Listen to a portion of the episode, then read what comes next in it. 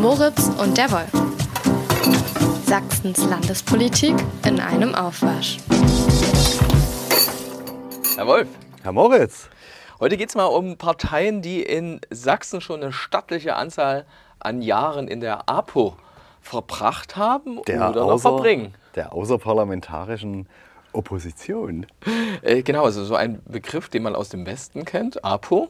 Der Denkt man an Rudi Dutschke ne, und sowas, Ja. historisch gesehen. Ja, ich denke tatsächlich bei APO immer eher an Holger Zastro.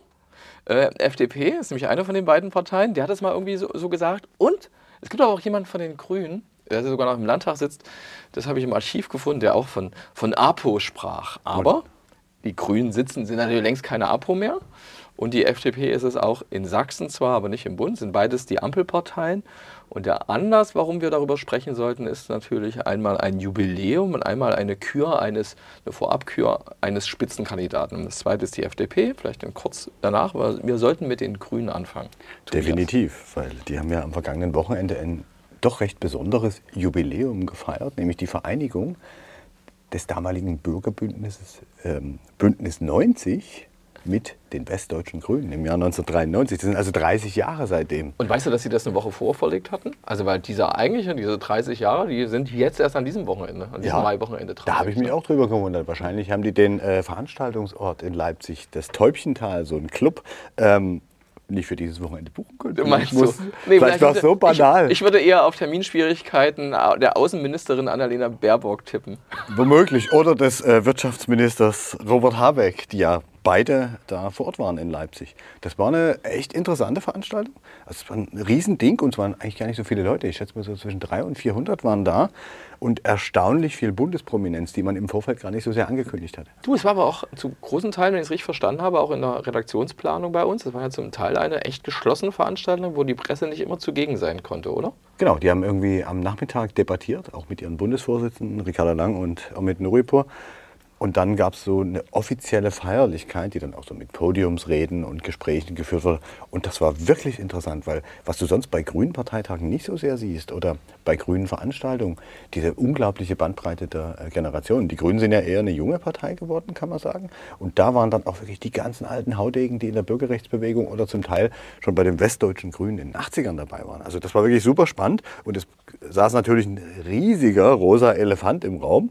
Der ist mit Herrn Habeck zur Tür reingekommen, aber da wollte er nicht drüber reden. Ne? Also Herr Greichen, der Staatssekretär im Bundeswirtschaftsministerium, der war kein Thema. Und auch die eher ätzende Kritik, die Habeck seitdem aus gewissen unionsgeführten Ländern bekommt, die war auch keins. Ne? Da hat er nur kurz geknurrt, nee, da möchte ich mich heute nicht drüber unterhalten.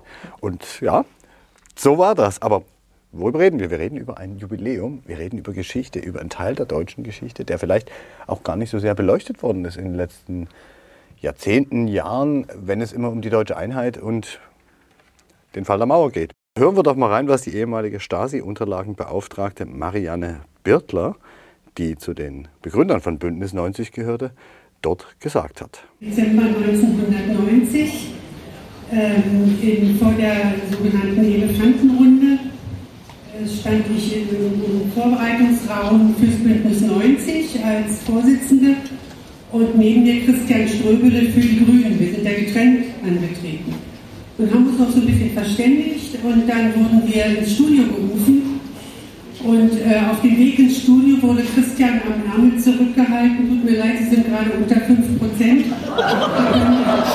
Sie können da nicht mit hin. Also ich allein. Das hängt mit diesen zwei Wahlgebieten zusammen, die es damals äh, gab, ja. Also dass die Bündnis 90 das geschafft hat. Im Osten waren, äh, weiß gar nicht, die 5 Prozent mussten die, die trotzdem im Osten mussten die die Ja, über, das war ja die, das war ja die Bundestagswahl direkt nach der deutschen Wiedervereinigung im Dezember 90. war Und der da, hat Dezember man, da 90, hat man zum Konnte ich noch nicht mitwählen übrigens. Ich auch nicht. Äh, Ich glaube, da hat man zum einzigen Mal überhaupt in der bundesdeutschen oder äh, deutschen, jüngeren deutschen Geschichte ähm, zwei Wahlgebiete gehabt in einem Land, nämlich das Wahlgebiet Ost inklusive West-Berlin und das Wahlgebiet West, die alten Bundesländer. Ich weiß nicht, ob das 94 nicht auch noch galt, aber egal. Das tauchte damals bei der PDS irgendwie auf, dass es auch noch reichen würde, wenn man eine bestimmte Anzahl ist. Aber du kannst recht haben, dass es nur 1990 war und dass schon 94 diese Direktmandatsregelung gab. vier- 94 war es schon eine ganz normale Bundestagswahl, tatsächlich. Mhm, ja. Da sind die ja auch dann ge Ja. gemeinsam angetreten. Ja, und äh, wir haben es gehört, ne? Ähm, die alten westdeutschen Grünen, tja, die waren draußen ausgerechnet. Und drinnen waren mit deutlich über 5% im Wahlgebiet Ost Bündnis 90 Grüne des Ostens. Ja? Die Grünen des Ostens hatten nichts in dem Sinne, also nichts Organisatorisches mit den westdeutschen Grünen zu tun. Was ja immer mal ein bisschen verwirrend sein kann, wenn man darüber äh, nachdenkt. Ne? Und das ist schon deswegen spannend, diese Vereinigung, die da gefeiert wurde, weil die kamen ja aus völlig unterschiedlichen mhm. politischen Richtungen. Die alten Westgrünen kamen aus der Anti-Umwelt, Anti-AKW, also Anti-Atomkraft und Friedensbewegung der 70er. Die haben gegen die Nachrüstung demonstriert. Die haben den Sozialismus im Ostblock zum Teil angehimmelt den toll gefunden. Das war so eine Vorbildwirkung. Viele Linke im Westen, muss man ja sagen, die standen eher auf die DDR. Und das hat unter anderem dazu geführt, dass man sich mit der Opposition in der DDR nicht so richtig auseinandersetzen wollte, weil die ja gegen was opponiert haben, was man selber irgendwie gut fand. Ich glaube, so kann man das zusammenfassen. Und Bündnis 90, das waren die ganzen Bürger und Umweltbewegungen der Wende. Da, da äh, galten, äh, stimmt, da gab es aber bei Bündnis 90, wenn ich mich recht erinnere, auch die Vereinigte Linke, die ist da auch mit dabei gewesen. Genau, die Vereinigte Linke, Grüne DDR, Unabhängiger Frauenverband, Initiative Frieden und Menschenrechte, Demokratie jetzt und das neue Forum.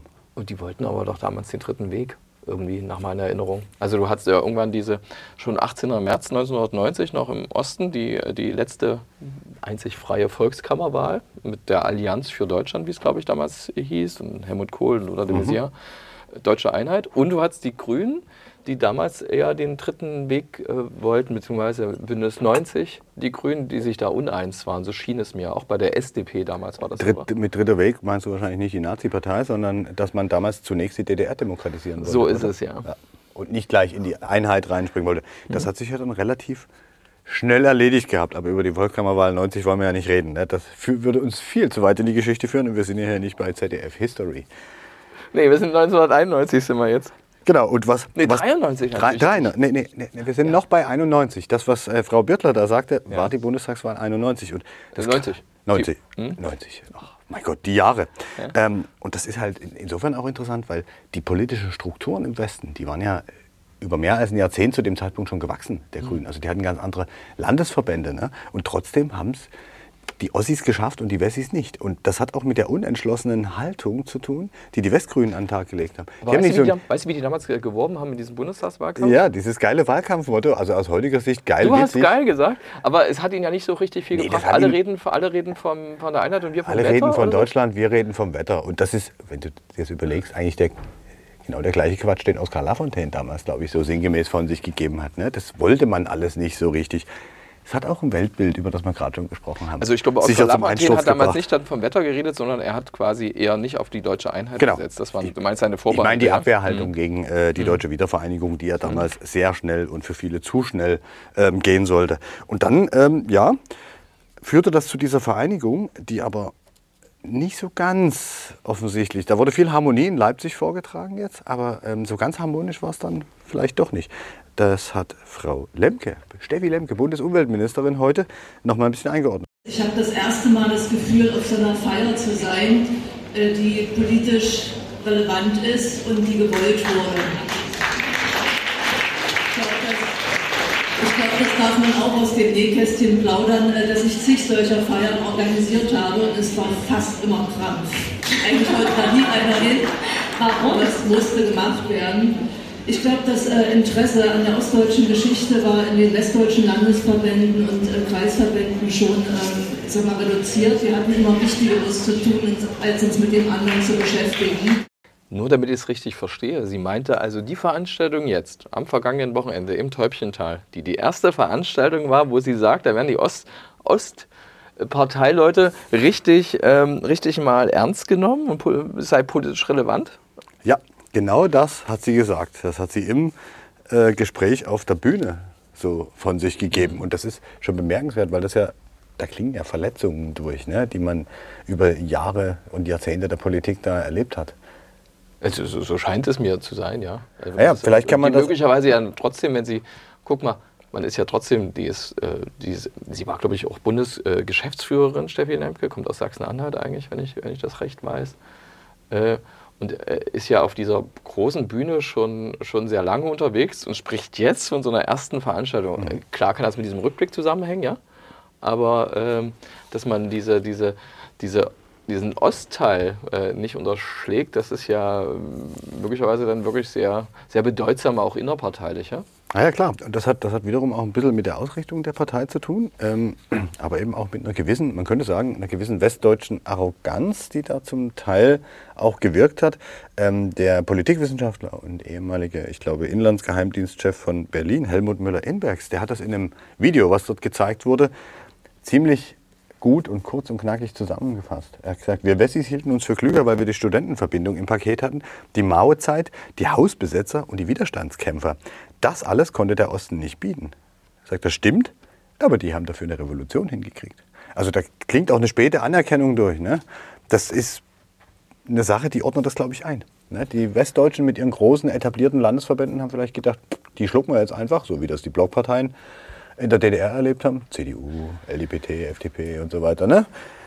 Es, es, ist ja tatsächlich aber trotzdem auch spannend. Guck mal, Teile der Bürgerrechtler, der Bürgerrechtsbewegung, wie der demokratische Aufbruch, ja, wo äh, eine gewisse Angela Merkel seinerzeit drin war, die sind ja nicht bei den Grünen gelandet. Ja.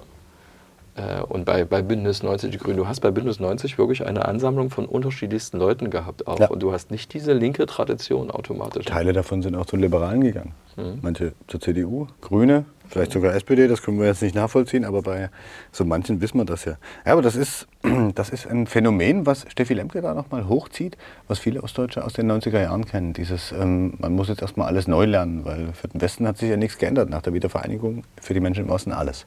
Mhm. Aber immerhin heißen sie im Namen her Bündnis 90 Die Grünen so bis heute. Ähm und angeblich, das habe ich äh, da auch gelernt bei dieser Jubiläumsveranstaltung, soll Joschka Fischer, der ehemalige Bundesaußenminister und Frankfurter Sponti von den Grünen, maßgeblich darauf hingewirkt haben, mit dass Bündnis 90 im Namen zuerst genannt wird. War Joschka Fischer da eigentlich in Leipzig? Nee. Das ist, das ist aber doch trotzdem interessant. Er war der erste Vizekanzler für die Grünen damals unter Gerhard Schröder, 1998. Von, von Fischer hat man geredet, aber er war nicht da.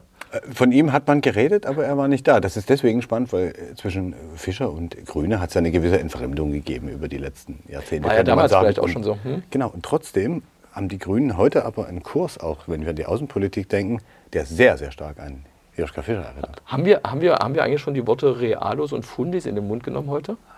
Jutta möglicherweise. Doch, ich habe ich hab, ich hab Frankfurter Sponti gesagt.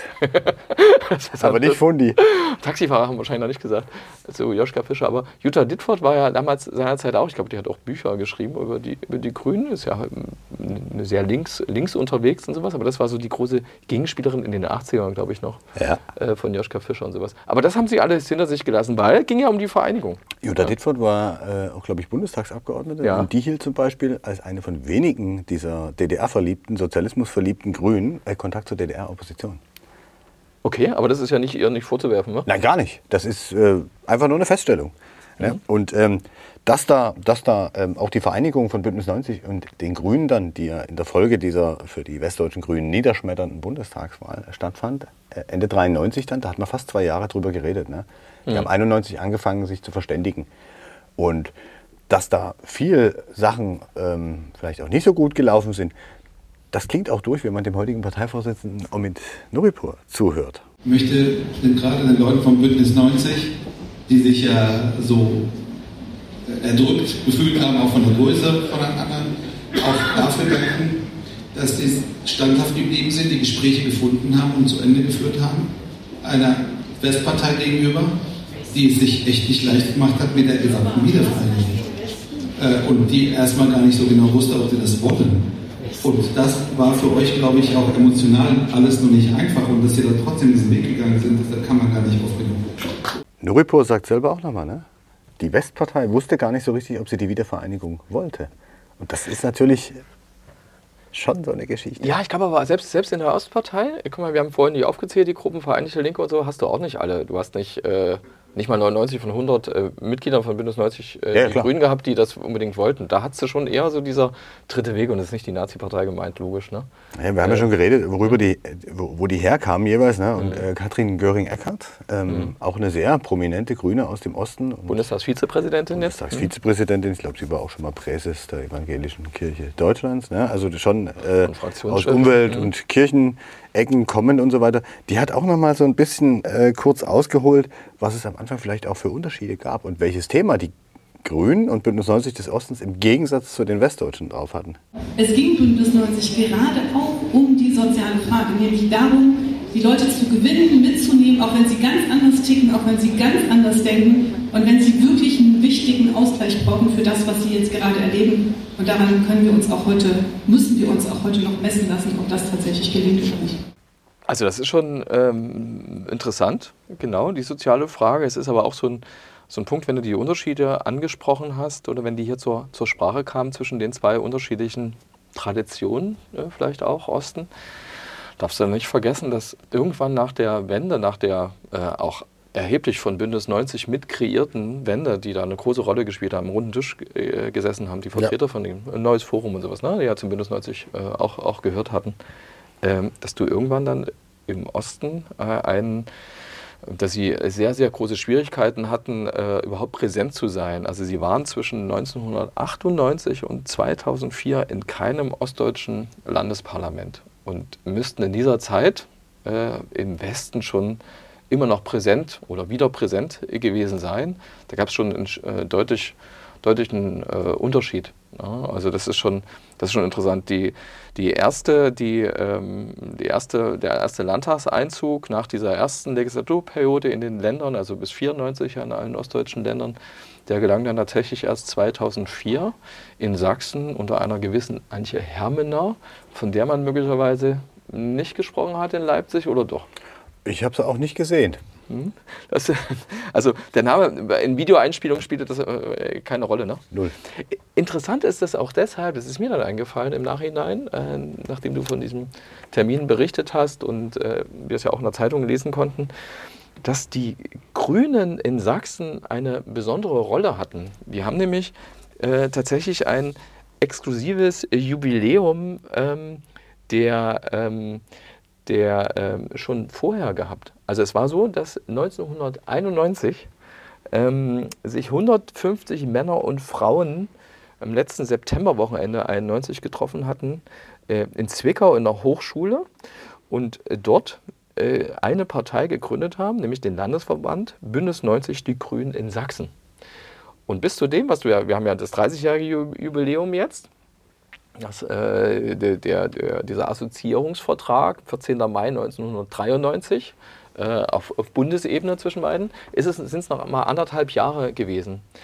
Und das hängt wiederum damit zusammen, wenn du dich vielleicht fragst, wieso das eigentlich äh, ähm, äh, so, so ging, dass die sächsischen Grünen damals sich gewehrt hatten, schon so kurz nach der Einheit, ähm, nicht mit den Westgrünen zusammengehen wollten. Also die waren eher äh, bereit, sie wollten stärker äh, kollektiv äh, sich einbringen und haben sich dem verweigert, anders als andere ostdeutsche Grünen damals, die mit den westdeutschen Grünen schon zusammengegangen sind, sodass du quasi da so ein äh, einen anderen Weg äh, der Sachsen genommen hast. Und, das kommt mir irgendwie bekannt vor, die besonderen ja, sächsischen ja, Wege. Ja, das ist interessant. Ähm, der heutige Vizeregierungssprecher Andreas Janel, ähm, der ähm, war 2011, glaube ich, Fraktionssprecher der Grünen im Sächsischen Landtag. Da waren sie ja auch wieder im Landtag drin.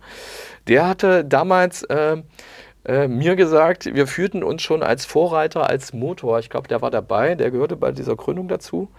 Ähm, er war damals 27 und wollte unbedingt den Zusammenschluss. Aber es gab auch welche von uns, die Angst hatten, zum Beispiel davor, sich plötzlich in einer Regionalpartei wiederzufinden, die ohne bundesweiten Anschluss ohne Bedeutung bleiben würde.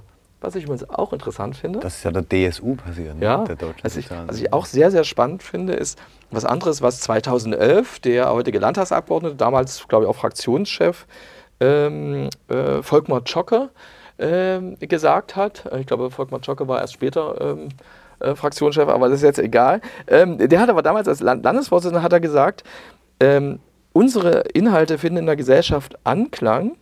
Schauen Sie sich mal an, was bei uns Anfang der 90er Jahre die wichtigen Themen waren. Jetzt sage ich dir einen Dreiklang, der interessant ist. Und ich zitiere wörtlich. Umweltschutz, Bürgerrechte, Energiepolitik. Das haben wir alles heute noch. Das hat er 2011 gesagt, zu diesem 20-jährigen Jubiläum. Und da hatten wir noch nicht 2022. Und da hatten wir noch nicht Ukraine, wir hatten noch ja. nicht Energie. Und was haben wir jetzt? Und das sind echt die Schwerpunkte geblieben. Übrigens auch, wenn du das in den Ministerien dir anguckst. Klar, klar. Das sind die großen Schwerpunkte geblieben. Also auch die Bürgerrechte und auch die Energie und Umwelt. Das haut, das in den 90ern, in den 90ern ne, auch wenn er, wenn er das so sagt, in den 90ern waren für die meisten Menschen, ich sage jetzt mal die meisten Wähler, nicht die vorrangigen Themen unbedingt der Umweltschutz und das Ganze, sondern die soziale Frage. Die wie soziale Frau Frage, die Arbeitsplätze. Göring-Eckert das sagt. Und Ja. weil möglicherweise damals die Partei das gar nicht so richtig adressieren konnte, sind sie auch in der parlamentarischen Opposition Ja. gewesen. Ne? In Sachsen ja schon seit 1994. Genau. In den meisten anderen Bundesländern auch. Ich glaube, da war die Ausnahme Sachsen-Anhalt, das berühmte Magdeburger Modell, ähm, glaube ich, was es damals gab. Ne? Und ähm, äh, wo Grüne und SPD sich tolerieren ließen von der PDS, was so einem Aufschrei äh, ging, wie konnte man das machen von den SED-Nachfolgern. Ähm, so war das seinerzeit. Ja, also dieses spezielle ähm, Sachsen-Jubiläum spielte wahrscheinlich in Leipzig jetzt keine Rolle. Interessant ist ja, dass, dass dann im Frühjahr 93 die ausgerechnet in Leipzig, war ja so der Originalort zumindest vom, äh, vom Ort her, also die, die, der Stadt her, dass sie sich in Leipzig damals diesen, diese Vereinigung 1993 hatten. Ne? Die Heldenstadt der deutschen Revolution 89 wird sie doch immer genannt. Aber glaubst du denn die Geschichte, dass Joschka Fischer sagt, er hat sich dafür eingesetzt, Bündnis 90? Das ist ein Das hat nicht Joschka Fischer gesagt, weil der ja nicht da war, sondern das hat eine Frau, deren Namen ich leider vergessen habe, in einem Videoeinspieler, die diese Genese ein bisschen beschrieben hat und den Kontakt zu Fischer auf Parteitagen, die hat es gesagt. Dass Fischer sich sehr maßgeblich mit dafür eingesetzt hätte, dass Bündnis 90 zuerst genannt wird. Und das ist ja bis heute so. Ne? Also die, die, Ostbürgerrechtler stehen immer vorn, wenn die Partei genannt wird. Es sei denn, man kürzt sie sträflicherweise nur als Grüne ab, was sehr Naja, das, gelegentlich passiert. das ist in der Kurzform, guck mal, wie wir im Büro drüber reden, da sagen wir nicht Bündnis 90 die Grüne. nee, klar, wir sagen auch immer. Sag mal, Grünen. was war denn in der Fraktion heute bei Bündnis 90 die Grüne? Du sagst dann schon die Grünen. Ne? Das ist ein bisschen dann wahrscheinlich so ein Handicap. Ich glaube, sie selbst legen Wert darauf, das Bündnisgrüne. So, das ist so. Bündnisgrünen, so, ja. und selbst das passt nicht in jede Überschrift. so ganz ehrlich. Vor allem nicht, wenn man nur eine Spalte hat. Aber das ist jetzt so ganz alte Totholz-Denke. Das, davon müssen wir ganz schnell wieder wegkommen. Ähm, was, was noch ganz spannend beim Rückblick ist, der Mann ist letztes Jahr, glaube ich, gestorben. Werner Schulz, einer dieser ähm, DDR-Bürgerrechtler, die eine sehr, sehr große Rolle gespielt haben und die auch, wenn ich das richtig finde, gar nicht so unumstritten in der Partei waren. Ne? Da, da, hast du, da hast du wirklich recht. Interessant ist übrigens auch, dass sich der Christian Ströbele, der vorhin ja im, am Anfang bei Marianne Bürtler eine Rolle gespielt hat, weil er nicht an dieser Elefantenrunde teilnehmen durfte, weil sie Ja. 1990 unter 5% rutscht sind. Christian Ströbele ist äh, derjenige gewesen, den Werner Schulz mal auf so einem Listenparteitag äh, geschlagen hat. Äh, Habe ich gelesen. Also Werner Schulz war einer in der, buchstäblich? ja, Oder- nee, oder- nee, nee, nee, als, als Ost. Ich glaube, es ging Kampfkandidatur. schon noch darum, dass wir, wir, wir vom Bündnis 90 ja nicht zu sehr äh, nach hinten durchgeschoben werden. Weil, äh, immer interessant, übrigens bei allen, auch äh, selbst WASG, Linke, wo, ist, wo bleiben die WASG-Leute da äh, zusammen? Und das hatte damals seinerzeit äh, Werner Schulz bei den, bei den Grünen, also auf die Karte hatte er gesetzt, war so ein Querkopf, war übrigens auch der von dir angesprochene Joschka Fischer so ein Gegenspieler von ihm, so ein bisschen. Also der Fischer hat ihm nicht misstraut, hat wohl später auch erklärt, habe ich gelesen, äh, dass das... ähm, äh, dass er ähm, ihm eigentlich Unrecht getan hat. Und Schulz hat es damals geschafft, sich trotzdem so einen sicheren Listenplatz gegen aller, aller ähm, Prophezeiungen und Voraussagen zu sichern, gegen Christian Ströbele, den, den König von Kreuzberg inzwischen ja auch Das ist krass, ja, weil der ist ja schon eine, eine Figur auch dieser, dieser alten Friedensbewegungsgrünen gewesen bis zu seinem Tod. Dass Werner Schulz in Leipzig eine Rolle gespielt hat, kann ich gut glauben. Ähm, da war er allerdings auch mal in den 90er Jahren sehr, sehr, war Nummer vier irgendwie bei einem Wahlgang der Oberbürgermeisterwahl, wo sich damals ein gewisser Wolfgang Tiefensee durchgesetzt hat. Äh, Werner Schulz ist im letzten Jahr gestorben. Ne? Ja. Und äh, für ihn gab es dann auch eine Schweigeminute und äh, da gab es ganz viel Würdigung, unter anderem von den heutigen Parteichefs. Werner war einer, der sehr, sehr viel gestritten hat, aber der sehr, sehr genau wusste, warum und warum es sich lohnt zu streiten.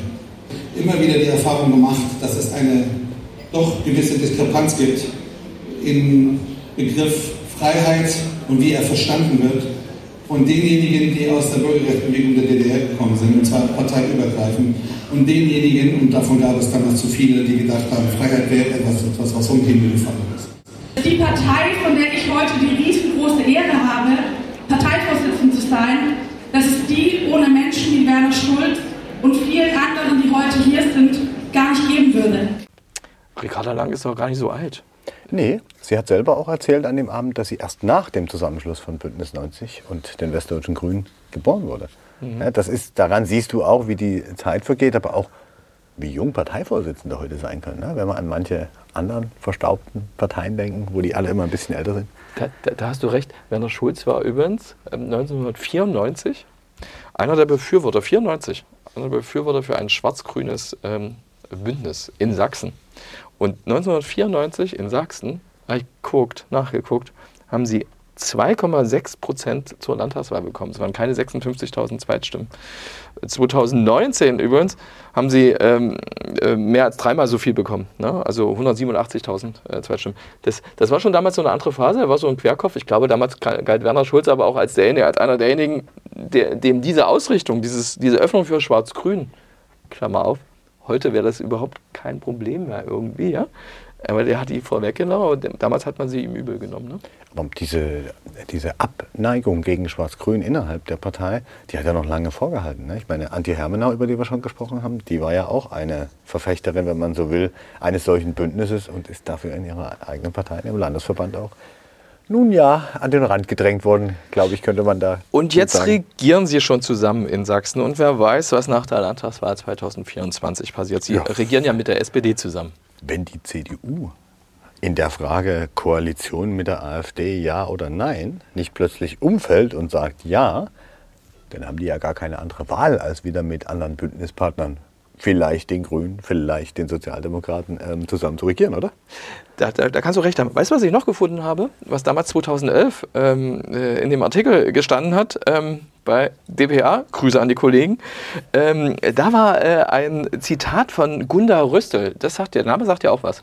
Gunda Röstel sagt mir was, ja. Entwässerungsgeschäftsführerin hier in Dresden. Entwässerung ja, Dresden. War, war, war grüne Chefin mit, äh, mit einer anderen Frau, war damals so eine weibliche Doppelspitze der, der, äh, der Grünen, ähm, kommt aus Flöa, ja, und hat von ihr es überliefert aus den 90er Jahren das Zitat, dass das Bonner Haifischbecken nichts gegen den Teich mit sächsischen Piranhas sei. Ich wollte dieses Zitat unbedingt bei unserem Wochenabwasch unterkriegen, weil ich das spannend finde. Ich kann, ich kann das kaum glauben, wenn man sich das Gestreite und Gebäsche in der Kenia-Koalition manchmal Naja, anguckt. aber ich glaube, das ist echt nochmal ein anderes Level.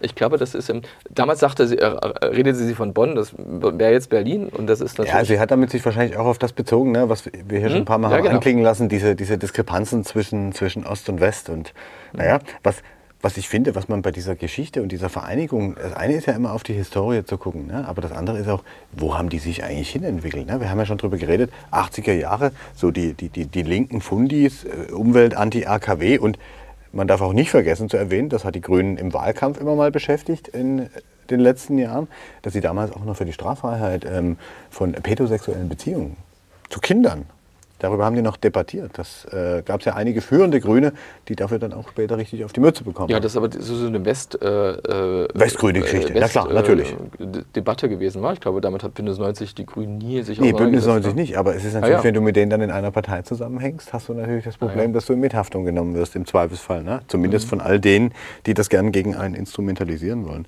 Ähm, Stichwort Entwicklung. Ich finde bei den Grünen am bemerkenswertesten, in den vergangenen Jahrzehnten ihre Entwicklung im Bereich Sicherheitspolitik, Außenpolitik? Du meinst programmatisch, ja, auch interessant. Programmatisch, ja. Mhm. Da war auch übrigens ähm, äh, Werner Schulz, einer derjenigen, der beim Bosnienkrieg schon eine andere, andere Haltung hatte, damals noch total untergegangen ist auf dem Bundesparteitag, mhm. wie Jahre später ähm, ähm, dann äh, ist ja mehrheitlich, du erinnerst dich an diesen Farbbeutelwurf äh, auf Joschka Fischer. Ich glaube, es war eine Tomate, oder, die ihn getroffen hat? Oder war es ein Farbbeutel? Ja, vielleicht Vielleicht auch beides. Ja, vielleicht verwechsel ich das mit Sarah Wagenknecht. Kein Podcast ohne Sarah, die Erwähnung von Sarah Wagenknecht. Ähm, die, ähm, also es war aber dieses Bild, wo du, wo du, ich, ich hätte gedacht, rot gesehen hast. Kann sein, ja. ja. Tomaten sind auch rot. Wir lassen das mal so stehen. Es kann der Farbbeutel oder eine Tomate gewesen sein. Ich tippe auf Farbbeutel. Ich erinnere mich sogar noch an das Bild, aber ich sehe nicht mehr das Wurfgeschoss ja. vor mir. Und das, muss, das war vor Kosovo. Also es war im Umfeld dessen und da waren die Grünen ja schon anders und du äh, spieltest aber eher wahrscheinlich auch die, auf die Haltung Ukraine-Krieg an, ne?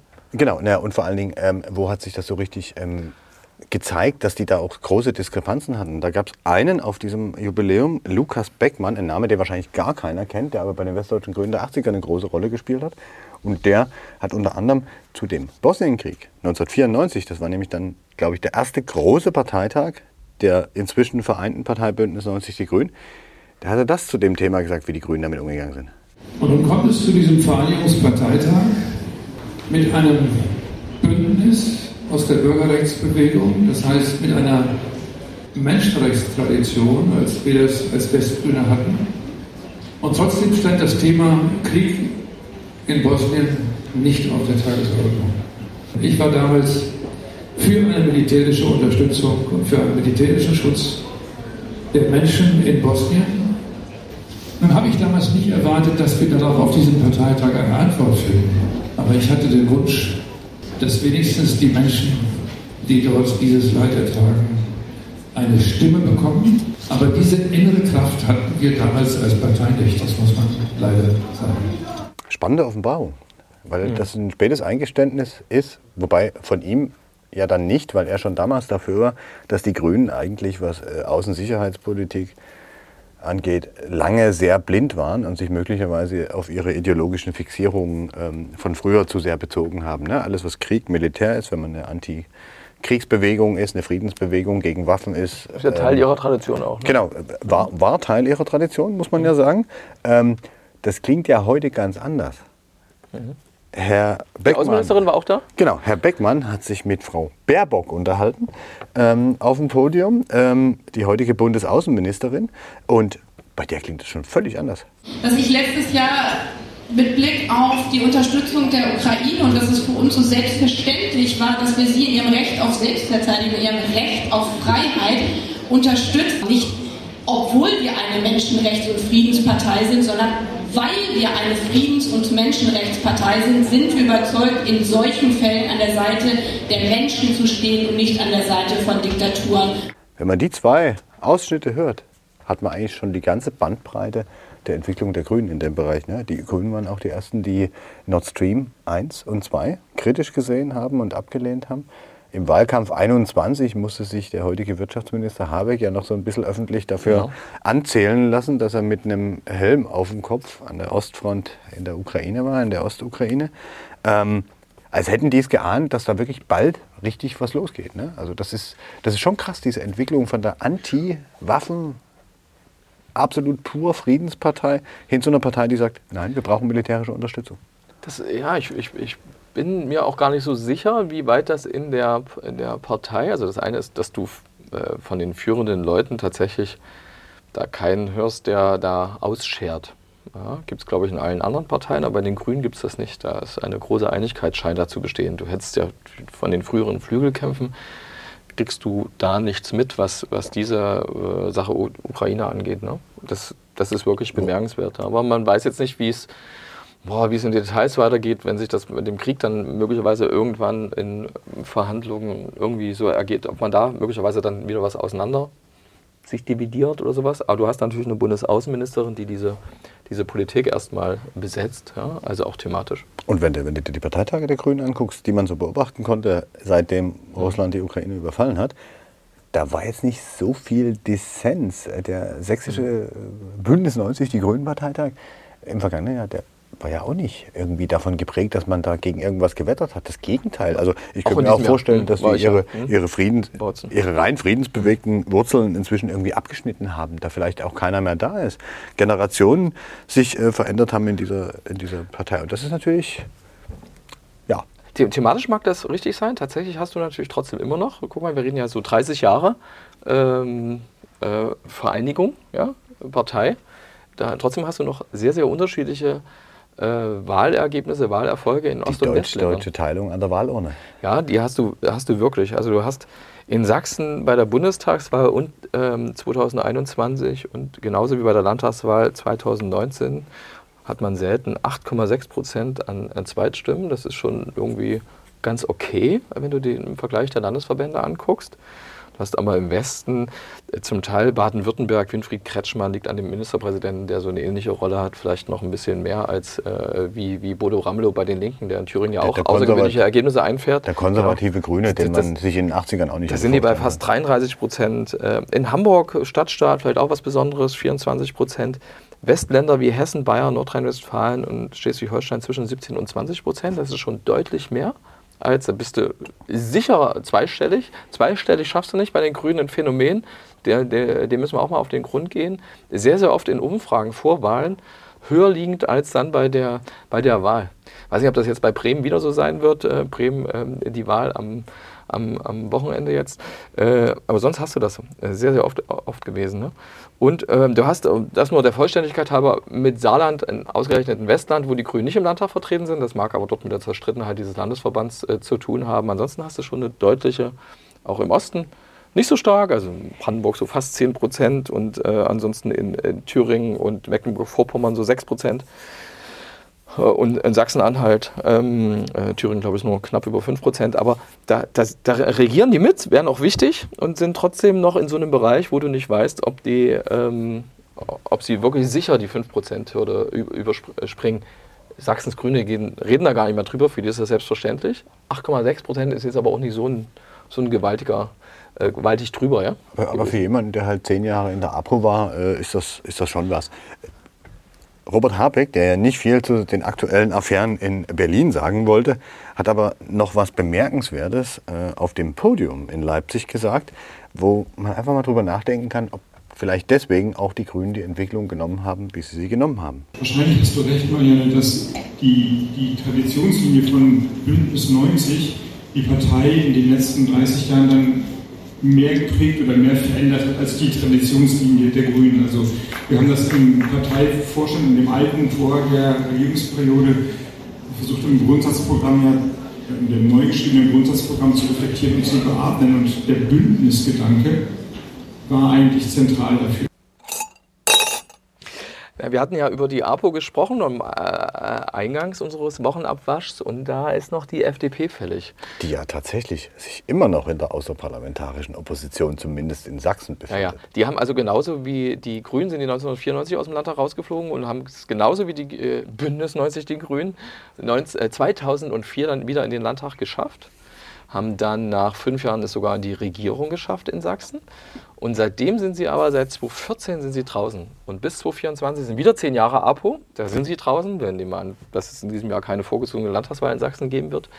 Und die haben an dem Tag, äh, an dem die Grünen dann abends in Leipzig gefeiert äh, werden, in Lommatsch, wo sie eine äh, ihre Landesvorsitzende Bürgermeisterin, äh, Rathauschefin ist, ähm, Anita Maas, haben sie ihren Spitzenkandidaten, den wir hier auch schon erwähnt haben, ähm, gekürt formal. Robert Maloni, richtig? Genau, ein ehemaliger Zeitsoldat und Manager bei einem Autozulieferer, äh, 43 Jahre alt, ähm, der da angetreten ist und der, wenn man so will, auch einen Generationenwechsel in dieser Partei verkörpert, nachdem über Jahrzehnte Holger Zastro, den wir schon hatten, ähm, die Partei ein Stück weit dominiert hat. Und wenn man so in der FDP sich so ein bisschen umhört, war Zastro halt einer, der immer so auf die Unzufriedenen gesetzt hat. Nicht so auf die Progressiven, auf das Klientel von, wo vielleicht dann die Grünen reingestochen sind, was man vielleicht auch als Liberaler hätte angehen können, sondern eben die Unzufriedenen in Sachsen. So ein bisschen so eine Ostorientierung, eine Orientierung nach Osteuropa. Und das ist jetzt vorbei, offensichtlich. Ich, ich kann mich noch entsinnen, zum Beispiel ging es um die Schulen, glaube ich, auch Bildung. Das war so eines der Themen und, glaube ich, auch Hartz IV 2004. Aber die FDP hat es mit diesem Zastro-Kurs damals,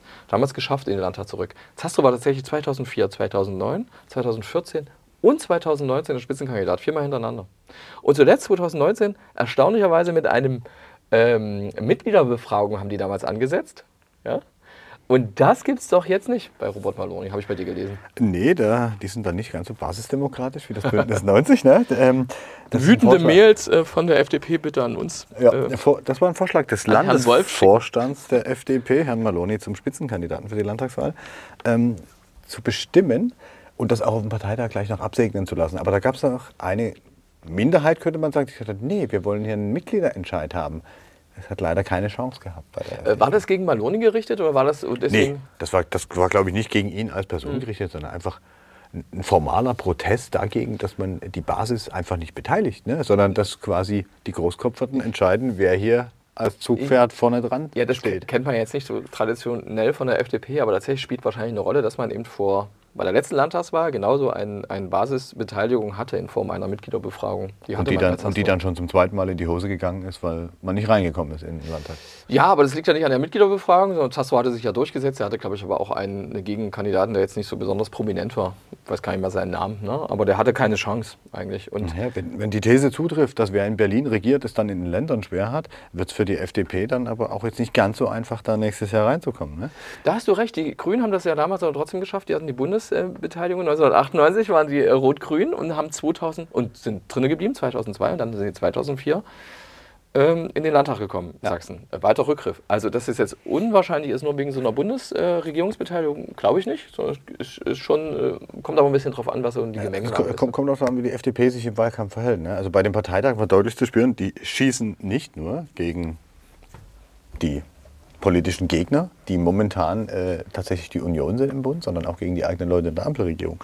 Und ähm, das kann sich dann so anhören wie bei Herrn Morlock, Sven Morlock, ehemals Verkehrsminister von der FDP in Sachsen, der dann sagt, äh, er hätte nie gedacht, dass Liberale in der Bundesregierung dazu fähig wären, Subventionen wie das 49-Euro-Ticket zu beschließen und so Ich hätte weiter. Aber er gedacht, ich hätte bei dir gelesen, dass er noch spärlichen Applaus bekommen hat dafür. ja, natürlich. Das ist ja, er ist ja auch so ein, wenn man ganz böse sein will, so ein alter Zopf der Sachsen-FDP. Ähm, man hat aber ansonsten hat man eigentlich ordentlich ausgeteilt. Ne? Maloney in seiner, ich habe es eine Art Bewerbungsrede genannt, weil die Entscheidung war ja schon durch. Ne? Die CDU ist nach 30 Jahren inhaltlich und personell gelähmt. Kretschmer rennt dem Zeitgeist hinterher, der gerade auf der Straße en vogue ist. Immer bei denen, die am lautesten schreien, obwohl er das besser könnte. Also da ging es richtig hart gegen die Sächsische Union. Und ähm, Weil man im selben Wählerreservoir äh, gra äh, grast, glaube ich. Ja, Also Ja klar, und möglicherweise die Abgrenzung dieser neuen äh, Generation in der FDP auch nach so ein bisschen konservativ rechts äh, riechenden Seiten ähm, vielleicht auch einfach ein bisschen stärker ist, als es bei der Union gerade äh, der Fall ist. Ne? Also die haben auch zum Beispiel Bildungsminister Piwarz an, angepinkelt, wenn man so will, indem sie gesagt haben, naja, Digitalisierung, glaube ich. Ja? Nee, das, das ist noch ein anderes Thema. Pivatz haben sie quasi gesagt, naja, der hat ja mal seine Kompetenz für das Amt damit beschrieben, dass er schulpflichtige Kinder hat. Ja, und das wurde von der FDP natürlich, die setzen ja jetzt gerade stark auf das Thema Bildung. Die wollen jetzt irgendwelche Lehrer, die in Verwaltungsjobs im Landesamt für Schule sind, äh, wieder vor die Klassen bringen, weil ja ein eklatanter Lehrermangel herrscht. Ne? Und in dem Zusammenhang haben sie sich natürlich auch den CDU-Bildungsminister vorgenommen. Ja, ja, ähm, ich entsinne mich an so eine Aussage mal, dass er schulpflichtige Kinder hat, aber dass er das als Begründung genommen hat, äh, dass es ihn befähigt, in dieses Amt zu gehen. Das ist sieht nicht, die das war als ein typisches äh, das Wort im Mund herumdrehen, aber es soll im Wahlkampf, in so manchen Wahlkämpfen ja vor. Ja, da fällt schon mal das ein oder andere Wort von Innenminister Armin Schuster von der CDU. Wissen wir ja auch, dass man als Abgeordneter oder Wahlkämpfer durchaus Sachen sagen kann, ohne vollständig im Bild überhaupt zu sein. Du, man muss aber erstmal gucken, weil wir da von dem Wandel gesprochen haben. Äh, wenn du jetzt auch Moloch als alten Zopf bezeichnest oder auch Zastro nach viermal Spitzenkandidat und sehr, sehr lange, seit 1999 war er ja sehr, sehr lange Landesvorsitzender der FDP, schon seit einer Weile jetzt nicht mehr. Äh, ob sich das dann an der Wahlurne, ob sich das tatsächlich beim Wähler auszahlt, da musst du auch gucken. Das werden wir erst klar, 2024 das ist, sehen. Das ist eine Glaskugel. Äh, Spannend finde ich, und daran siehst du auch einen Generationenwechsel in der äh, FDP, dass so mancher Antrag, der auf seinem Parteitag dann gestellt wird, der könnte durchaus auch von den Grünen kommen. Ne, die haben einen Antrag unter dem Titel Zugang zu Menstruationsprodukten nicht nur für Frauen, sondern für Menschen jeden Geschlechts einfacher machen. Ich glaube, das ist doch, ähnlich- das ist doch was, was wirklich von den linkesten Grünen kommen könnte und nicht unbedingt von der FDP, weil die, die, die Begründung ist auch noch geil. Die Menstruation wird auch heute noch weitestgehend als reine Frauensache abgestempelt und tabuisiert. Das klingt ganz stark nach dem Feminismus und was da alles da mitschwingt, den du eher aus dem linken Lager hast. Also dass da eine Parteijugend auch in die Richtung geht, das spricht sehr dafür, dass man auch ein anderes Wählerklientel ansprechen will. Kann gut sein. Ich glaube mich zu erinnern, dass die SPD das auch, äh, einen ähnlichen Antrag na auch und möglicherweise ging das da auch von, der, von, den, von den Jusos aus, weiß ich nicht mehr ganz genau, äh, Bei der ich. SPD finde ich aber, da ist man, das äh, vermutet man eher bei dieser Partei, dass die äh, an der Stelle vielleicht auch eher offener sind und so weiter. Bei der FDP, bei der Sachsen-FDP muss man ja sagen, Du musst die Sachsen-FDP bisheriger Prägung ist das schon eine sehr ungewöhnliche Es gibt Entwicklung. die Jugenddemokraten, das war eine andere Nachwuchs mal früher von der FDP, aber es ist, glaube ich, die von der Bundes-FDP, die auch in eine völlig andere Richtung gegangen sind, als zum Beispiel die Julia hier in Sachsen wäre, Jungliberale Aktion. Genau. Sowas, ne? Das sind die unterschiedlichsten Typen. Es wird auf alle Fälle spannend sein, zu gucken, auch wie die zwei Ampelparteien im Bund 2024 in Sachsen abschneiden. die wir heute beide einmal so ein kleines bisschen mit ihrer Geschichte bearbeitet haben. Bis Muss- zum nächsten Mal. Muss auch mal sein. Bis zum nächsten Mal, Herr Wolf.